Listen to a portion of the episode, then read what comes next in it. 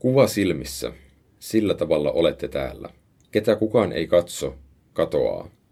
Aurinko, tähti, joku valoon nukkunut päivä. Ei tämä olisi tässä ilman sitä. Hyvää päivää, hyvät kuuntelijat, ja tervetuloa jälleen historian nurkkapöydän pariin. Minä olen Heikki Laurila, ja tässä vieressäni istuu Jelkka Hemmilä. Ja historian nurkkapöydän toisella puolella istuu tällä kertaa Maaret Leskelä Kärki Turun yliopiston kulttuurihistorian oppiaineesta. Tervetuloa. Kiitos. Tänään puheenaiheena on elämänkerrat, tarkemmin ottaen tällainen teos, jonka olet viime vuonna kirjoittanut nimeltä Toisten elämät, kirjoituksia elämäkerroista. Ja se, mitä kuulimme alussa, oli se tapa, jolla sinä aloitit tämän saman kirjan. Kyseinen katkelma oli kokoelmasta Tuulen viime vuosi vuodelta 1974. Haluaisitko kertoa, miksi päätit aloittaa teoksen tuolla lainauksella? Tämä lainaus on kulkenut aika pitkään mun matkassani jo. Se on siis Mirkka Rekolan runosta, tai hänen runonsa, kokonainen runo.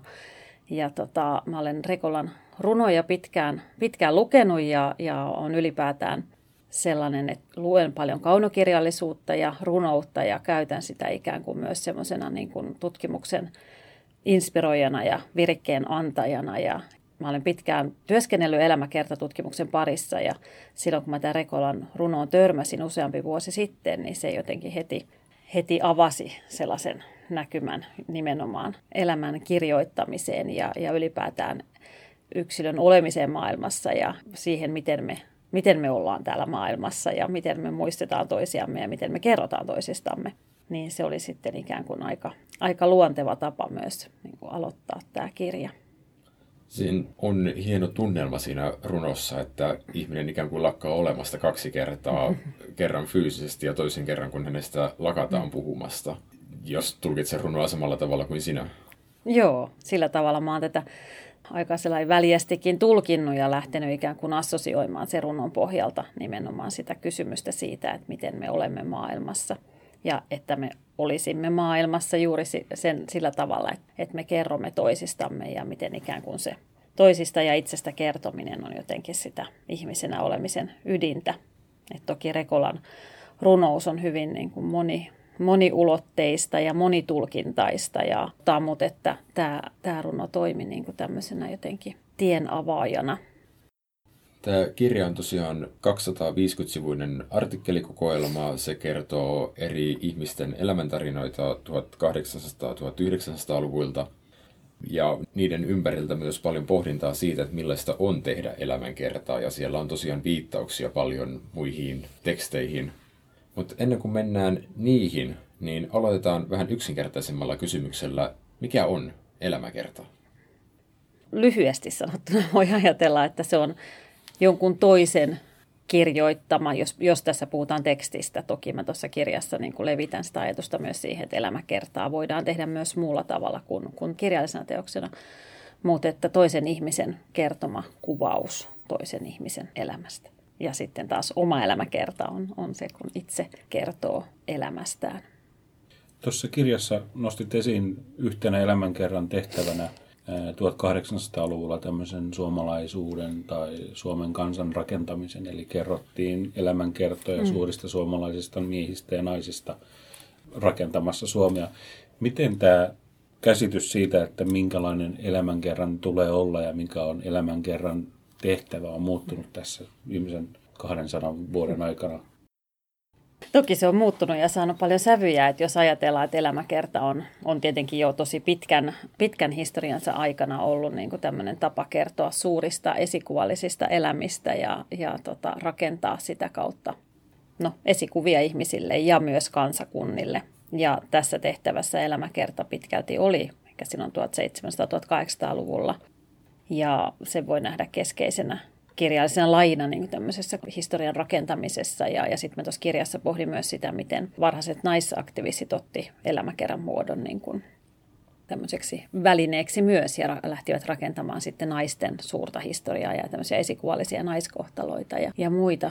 Mutta että toki niin kun, jos ajattelee mitä elämä kertaa nyt, niin, niin kyllä siihen edelleenkin hämmästyttävänkin vahvasti liittyy se suur miehen, suurnaisen elämäntarinan kertominen samaan aikaan, kun totta kai niin kuin marginaalihistoriat ja mikrohistoriat on, on tuonut niin kuin tavallisen ihmisen elämäkertoja myös ihan uudella tavalla esiin.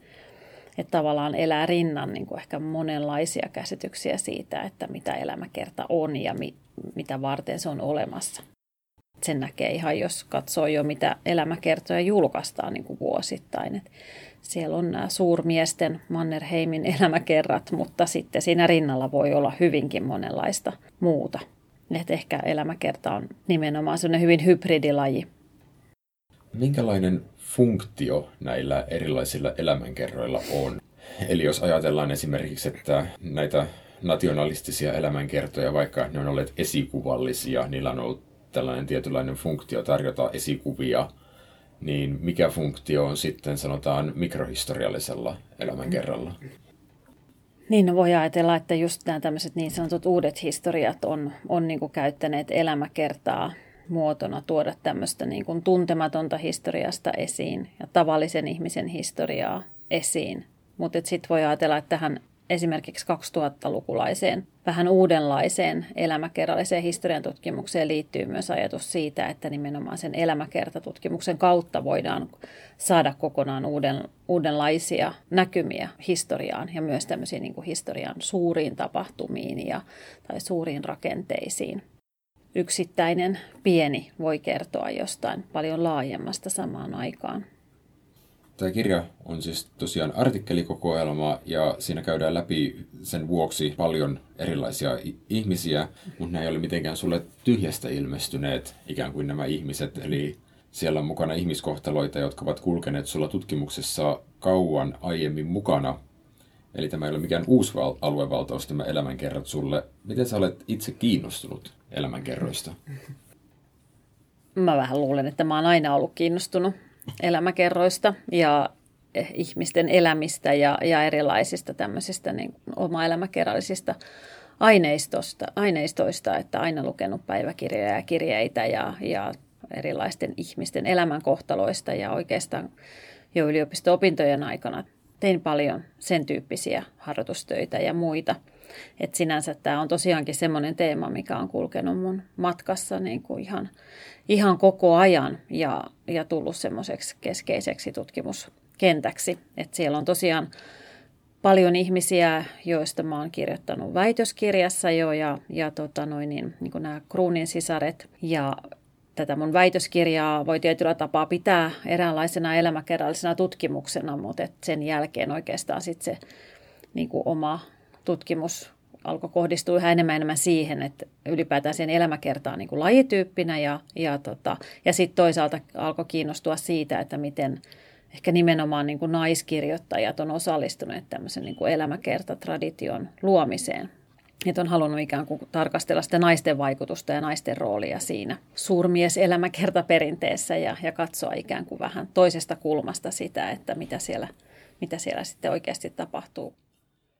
Mennään tuohon elämäkertojen miehisyyteen vielä myöhemmin uudestaan. Tähän ensin sun vielä omasta suhteesta elämäkertoihin, kun huomasit historian tutkijan uralla, että alat suuntautumaan niiden pariin, niin miten koit, että millaista tutkimustietoa ne antaa suhteessa ikään kuin muuhun historian tutkimukseen? Joo, vaikea kysymys koska se on ollut itselleni niin semmoinen luonteva tutkimuskenttä, jota kautta ikään kuin on niin kuin lähtenyt nimenomaan ammentamaan tietoa erilaisista asioista. Et ehkä nimenomaan ne yksittäiset ihmiset ja elämänkohtalot on olleet väylä niin kuin nähdä, että mitä, mitä yhteiskunnassa ja kulttuurissa on tapahtunut.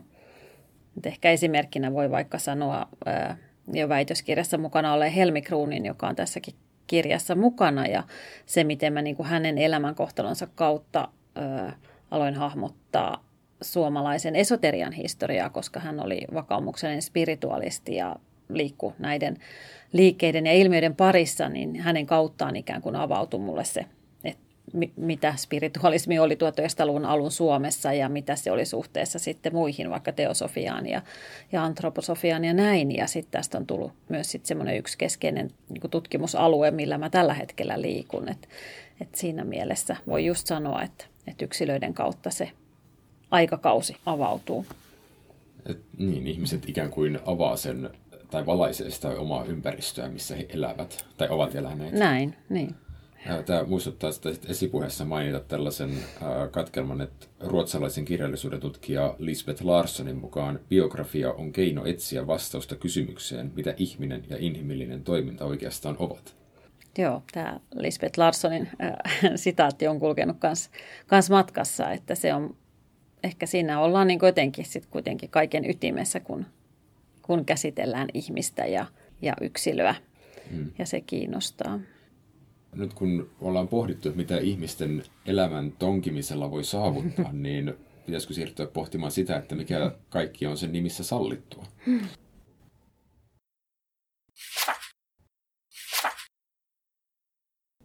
Niin. Milloin ihmisen elämästä tulee sellainen, että siitä on soveliasta tai hyväksyttävää kirjoittaa elämänkerta? Mikä tekee ihmisestä muistamisen arvoisen? Kaikki ihmiset on muistamisen arvoisia ehdottomasti. Ja sehän niin kuin ehkä myös näkyy nykyään, että kirjoitetaan hyvin paljon erilaisia tekstejä sekä historian ihmisistä että nykypäivän ihmisistä. Ja kyllä se mun mielestä on jotenkin niin kuin, äh, niin kuin lähtökohta, että jos, että toki ehkä kysymys on enemmän siitä, että millaista aineistoa ihminen on jättänyt jälkeensä.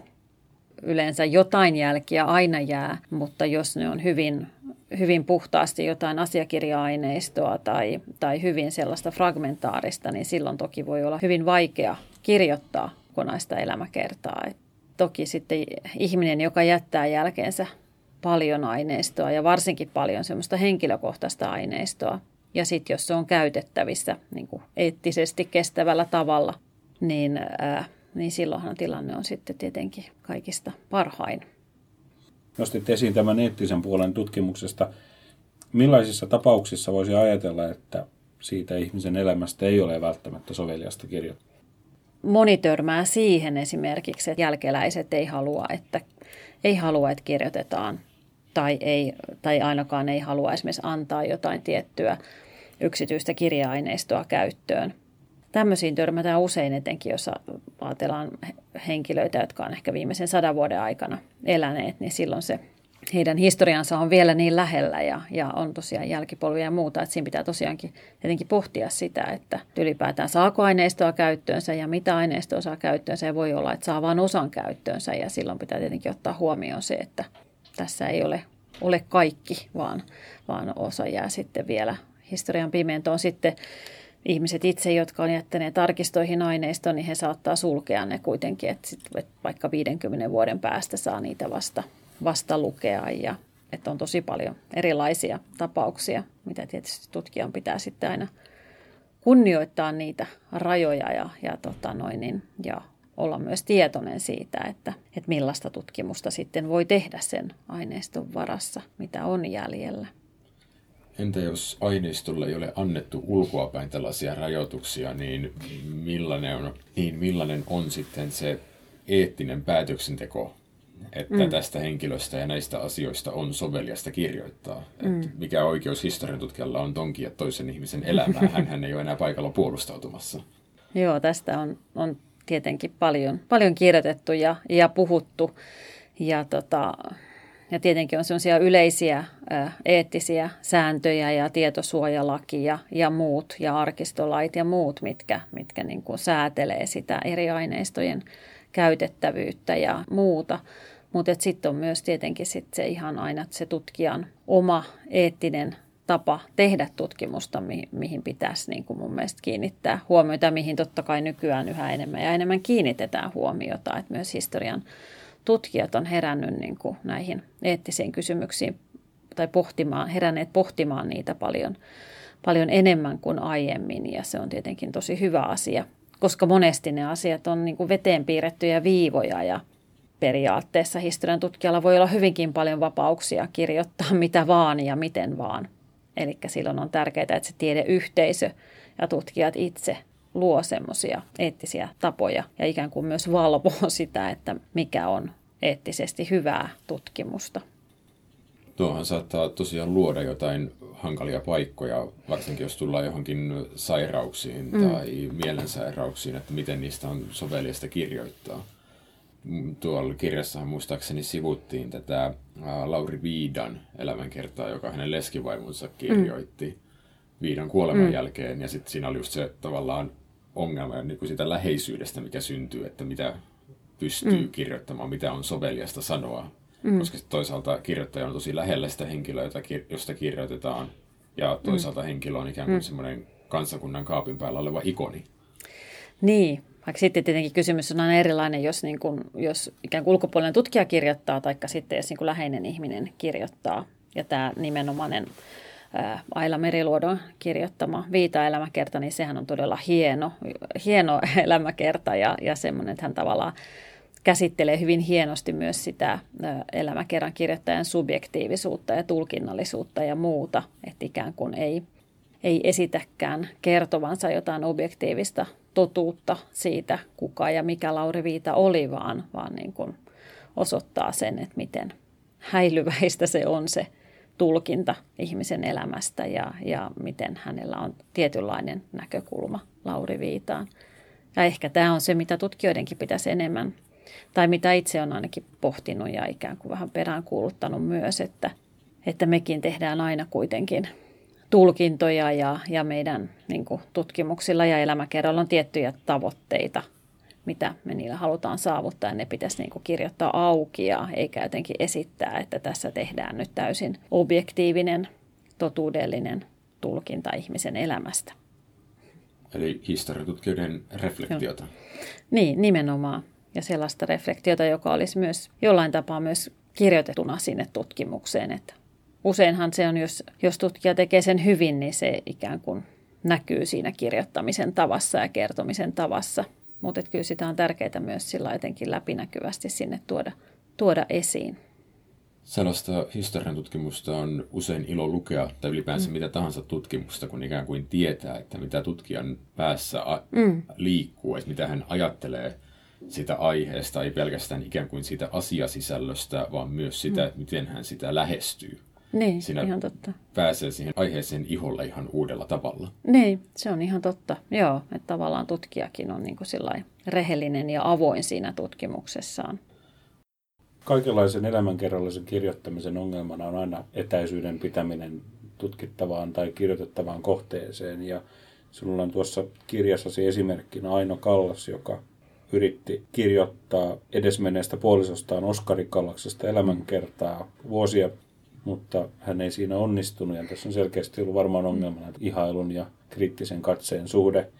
Miten elämänkertaa kirjoittajassa tasapainolla on loppujen lopuksi onnistuneen empatian ja kritiikin välillä?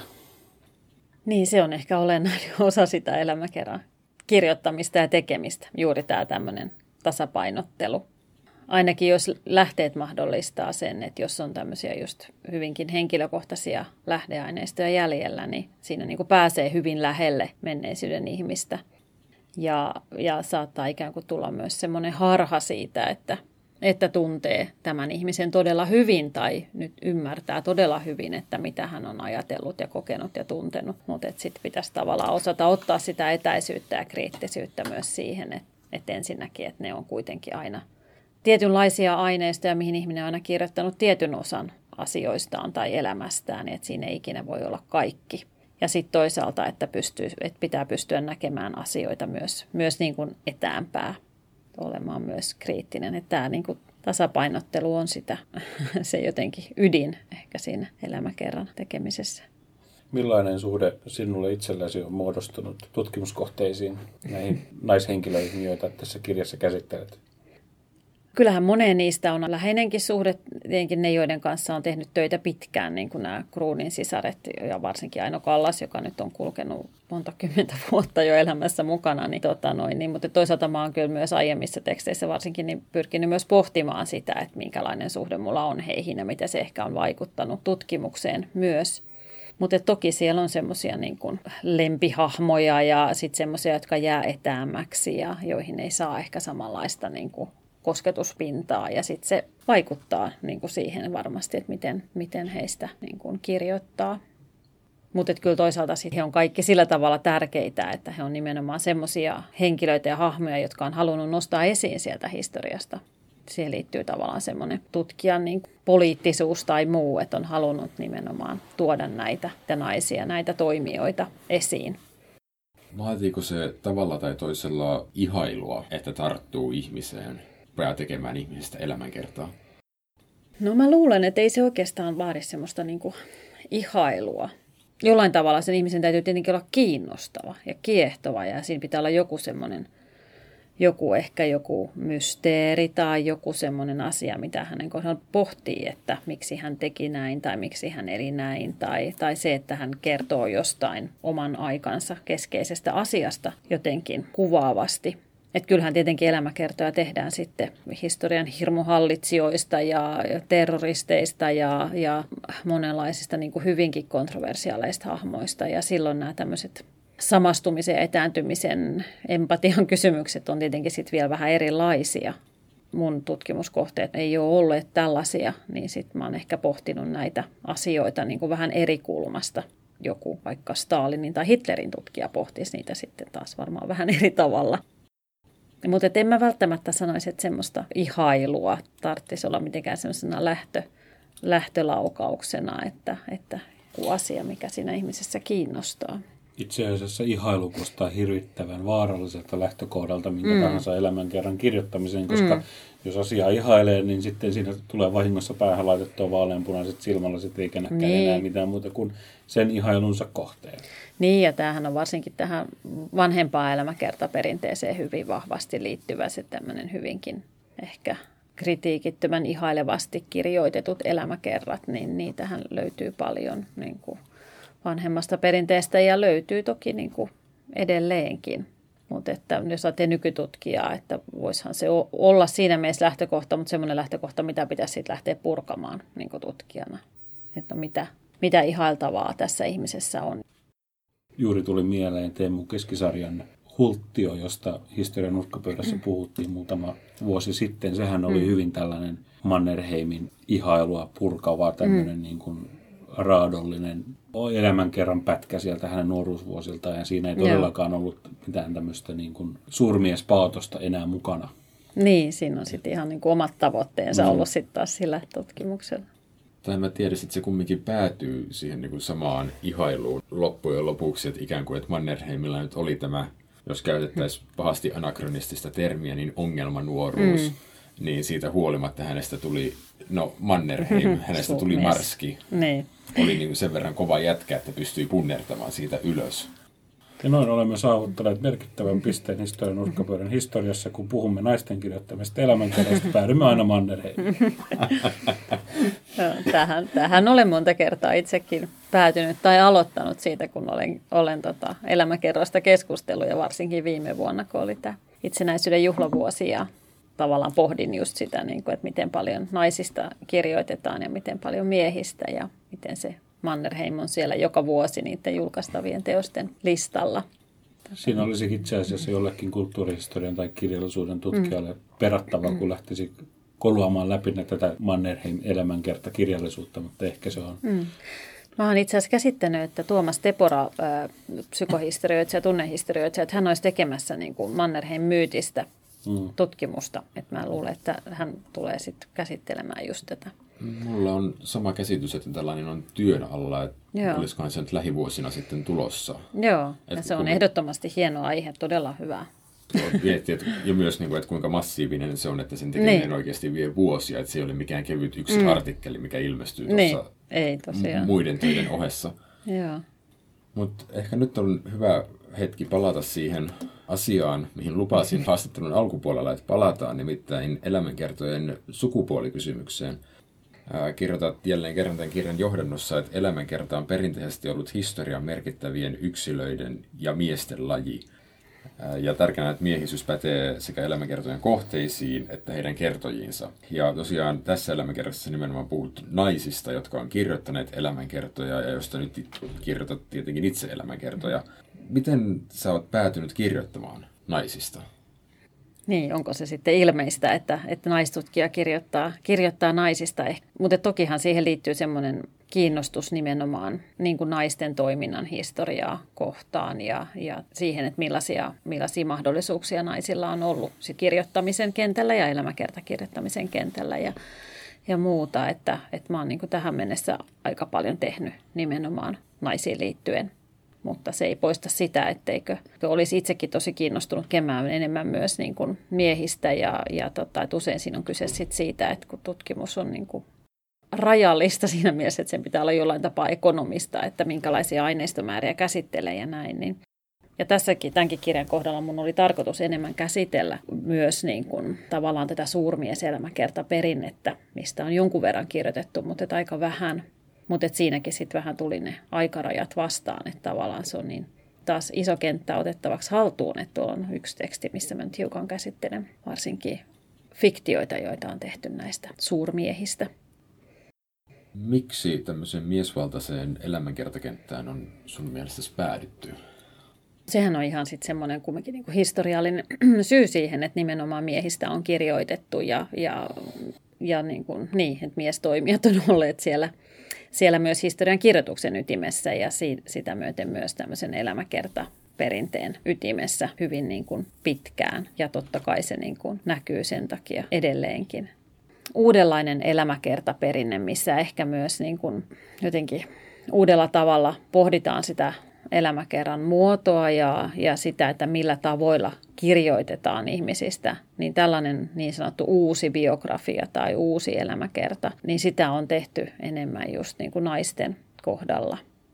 Vähän odottaa vielä itseään, että myös miehistä alettaisiin enemmän kirjoittaa niin kuin uudella tavalla myös niin kuin historian miestoimijoista. Haluatko vielä sanoa, että millä tavoilla? No ehkä ennen kaikkea just ottamalla tämä elämän niin kuin yksityinen puoli uudella tavalla esiin.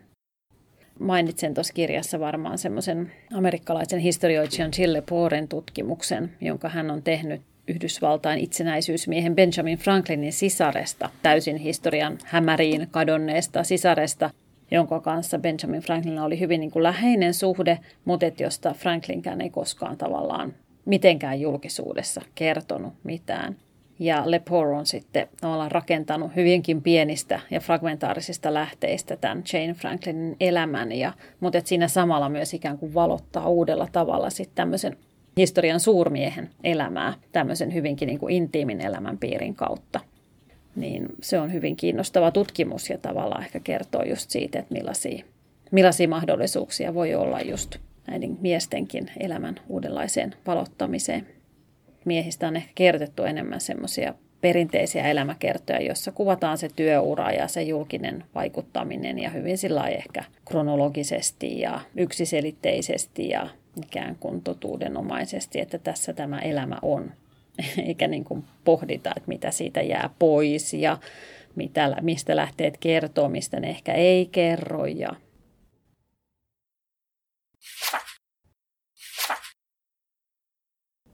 Maaret Leskeläkärki, tämä Toisten elämät-kirja on siis tiivistelmä, jos nyt näin voi sanoa, omasta tutkimustyöstä se viimeisen kymmenen vuoden ajalta. Ja nyt tällainen oma elämänkerrallinen kysymys sinulle. Missä määrin tämmöisen kirjan kokoaminen ja työstäminen on itse asiassa oma elämänkerrallista työtä ja tämmöistä oman tutkimuksen reflektiota kautta tutkimuselämän kerran kirjoittamista? Mm, hyvä, hyvä kysymys. On se tietyllä tapaa myös, myös sitä. Tämä on ollut toki tekeillä jo, jo niin kuin pitkään ja vähän eri muodoissa. Alun perin oli tarkoitus kirjoittaa enemmän niin kuin nimenomaan näistä 1800-luvun lopun, 1900-luvun alkupuolen naiselämäkertureista. Että se olisi ollut enemmän heihin rajautunut. Mutta sitten se ikään kuin se ajatus eli siinä vuosien mittaan ja, ja sitten tuli ikään kuin semmoinen tarve jotenkin koota yksien kansien väliin se, mitä on niin kuin näistä asioista ajatellut tässä viimeisten vuosien aikana.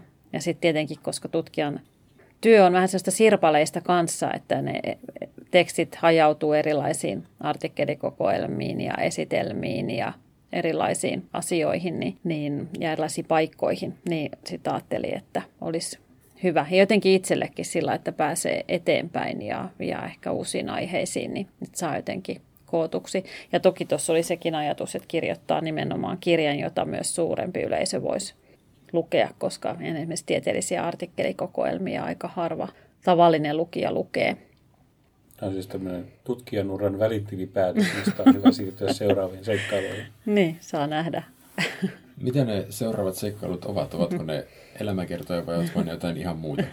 No ei ne varmaan ihan täysin mitään ihan muuta kyllä ole, että, että kyllä mä niin kuin varmaan tuun ehkä aina tekemään jossain määrin elämäkertaa ja oma elämäkerta tutkimusta eri tavoilla. Toki niin kuin kiinnostaa enemmän. Toi oli siinä mielessä myös kans, tota, tosi kiva kirja tehdä että, ja semmoinen haasteellinen kirja tehdä, että siinä yritti myös kirjoittaa osittain vähän toisin ja ikään kuin vapauttaa sitä omaa kirjoittamista semmoisista tieteellisen kirjoittamisen äh, konventioista. Toki siinä niitä on ja, ja näin, mutta, tota, mutta että semmoinen niin kuin toisenkinlainen kirjoittaminen kyllä kiinnostaa paljon. Mutta kyllä elämäkertaa tutkimusta teen ja, ja tota, sitten tämä jo aiemmin mainit esoteriatutkimus ja sillä kentällä nyt ainakin toimin sitten vähän aikaa enemmän, kun meillä on tämmöinen tutkimushanke siihen liittyen. Mutta siinäkin on tämmöinen niin kuin biografinen tai yksilöistä lähtevä lähestymistapa siinä hankkeessa, että nimenomaan tarkastellaan näitä 1800-luvun lopulta 1900-luvun alun esoteerisia liikkeitä niin kuin yksilöiden kautta.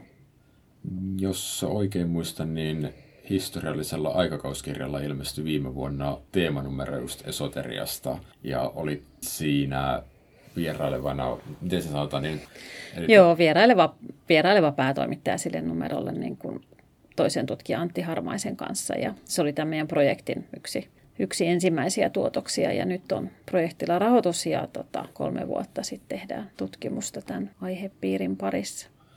Eli tälläkin tavalla voi päätyä ikään kuin Helmi Kruunin elämäntutkimuksesta yhtäkkiä ihan niin. toisenlaisiin aiheisiin. Joo.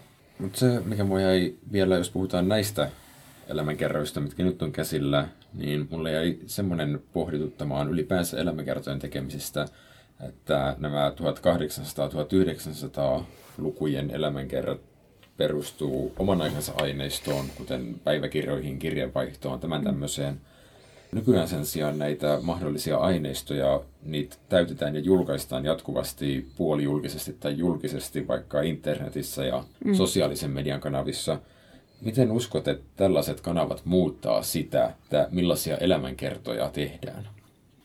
Muuttaa varmasti paljon, jos ne aineistot jotenkin säilyy niin, että niitä voi tulevaisuuden tutkijat käyttää. Että sehän on suuri mysteeri ja toisaalta semmoinen asia, mistä keskustellaan paljon nyt, että miten meidän ajan aineistot säilyy. Että jo niin kuin sähköpostitkin on semmoinen, mitä jos ihmiset ei niitä printtaa ja säily, niin, niin niidenkin säilyvyys on vähän arvotus. Ja puhumattakaan sitten tästä tota, jatkuvasta somevirrasta ja, ja muusta.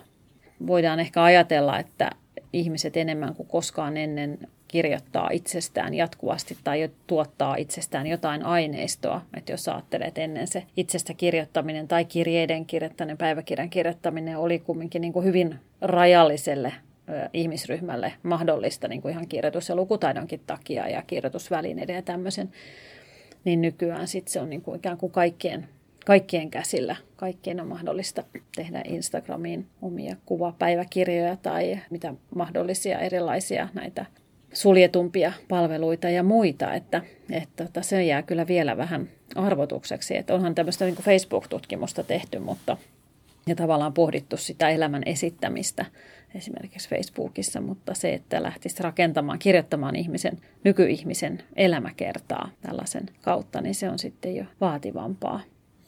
Voisi äkkiä ajatella, että se dramaattisen ero tulee siitä, mm. että nyt Instagramia ja Facebookia ja mm. Twitteriä päivittävä yhdysvaltalainen presidentti tai suomalainen historiantutkija mm. on ehkä, ehkä tiedostaa paremmin sen, että hän mm. siinä kertoo itsestään mm. ja hän luo siinä aktiivisesti omaa elämäänsä muille mm. kuin se päiväkirjan kirjoittaja 150 vuotta sitten. Niin, niin, vaikka mä uskon, että ihan samalla tavalla sille päiväkirjan tai tietyllä tapaa eri tavalla, tietyllä tapaa samalla tavalla sille päiväkirjan kirjoittajallekin tai kirjeen kirjoittajalle, niin hän niin kuin tietynlaista elämää sinne luo ja esittää myös niissä sadan vuoden tai, tai kauemman aikaa sitten tehdyissä teksteissä. Että tietyllä tapaa se prosessi on jollain lailla samanlainen, että totta kai välineet ja teknologiat muuttuu ja ne muuttaa sitä ehkä vielä tietoisemmaksi. Mutta mut ehkä nämä nykytekstit herättää myös pohtimaan just sitä, että miten ne, miten ne vanhemmatkin lähteet on on aina niin kuin rajallisia ja, ja voi kertoa vaan. Ja, ja tavallaan on myös sitä elämän esittämistä. Mutta mitä tulee tutkimuksen tekemiseen, niin voisi mm. kuvitella, että se, että on tällaisia arkistoja kuin mitä nykyään on, ikään kuin mm. sellaisia keskuspaikkoja, missä tietoisesti kumminkin pyritään mm. säilyttämään edes jotain tietoa ja keräämään mm. sitä yhteen paikkaan, niin se on hyvin erilainen ympäristö kuin mitä tällä hetkellä vielä on ikään kuin ratkaisematta se, että mitä tapahtuu Facebookin mm. kaikille datalle, mitä tapahtuu Twitterin kaikille datalle, että se on mm. hajallaan. Niin, ja sitten toisaalta jossain kallio, kallioluolissa sitä on aika paljon kuitenkin, mutta, mm. mutta tavallaan, että mikä se, kuka sitä pääsis, pääsee tutkimaan. Ja, ja, ja onko sillä ja, edes säilytysvelvollisuutta? Niin, niin, niin tota, se on sitten toinen kysymys. Mutta se on, on kiinnostavaa ajatella, että mitä meistä jää, että jääkö vain jotain todella huonosti kirjoitettuja Facebook-päivityksiä. Tästä valmiutuneena lähdenkin tästä saman tien tulostamaan Gmail-tilini vanhoja viestejä niin, ihmisten pitäisi edes sitten edes niin kuin historia-ammattilaisten niin vaikka vaivautua vähän edes niitä sähköposteja arkistoimaan ja, ja tota, tulostelemaan. Niin. Maarit Leskeläkärki, kiitoksia oikein paljon, että pääsit haastatteluun. Kiitos. Ja tähän loppuun pieni kiitos tamperelaiselle Karri Koivuniemelle. Karri siis twiittasi edellisen jaksomme jälkeen, että siinä missä Yle Puheen taso laskee, niin meidän podcastimme edustaa Karille insinöörille sopivaa rauhallista ja analyyttistä puheohjelmaa. Kiitos tästä rohkaisevasta palautteesta, Karri Koivuniemi. Olemme hyvin tyytyväisiä siitä, että me turkulaiset humanistit pääsemme levittämään sivistystä tamperelaisten insinöörien elämään. Lupaamme, että toisin kuin Yle Puhe, me emme aio soittaa musiikkia puheohjelmassa. Paitsi pitäisiköhän pohtia, että jos tehdään jostain musiikin tutkimuksesta jakso, niin siinä pitää olla musiikkinäytteitä. Ei mennä näin pitkälle. Perinteiset litaniat olemme Facebookissa, olemme Twitterissä, jatkamme ohjelmaa seuraavan kerran, kun vain sen parin ehdimme. Näkemiin, kuulemiin.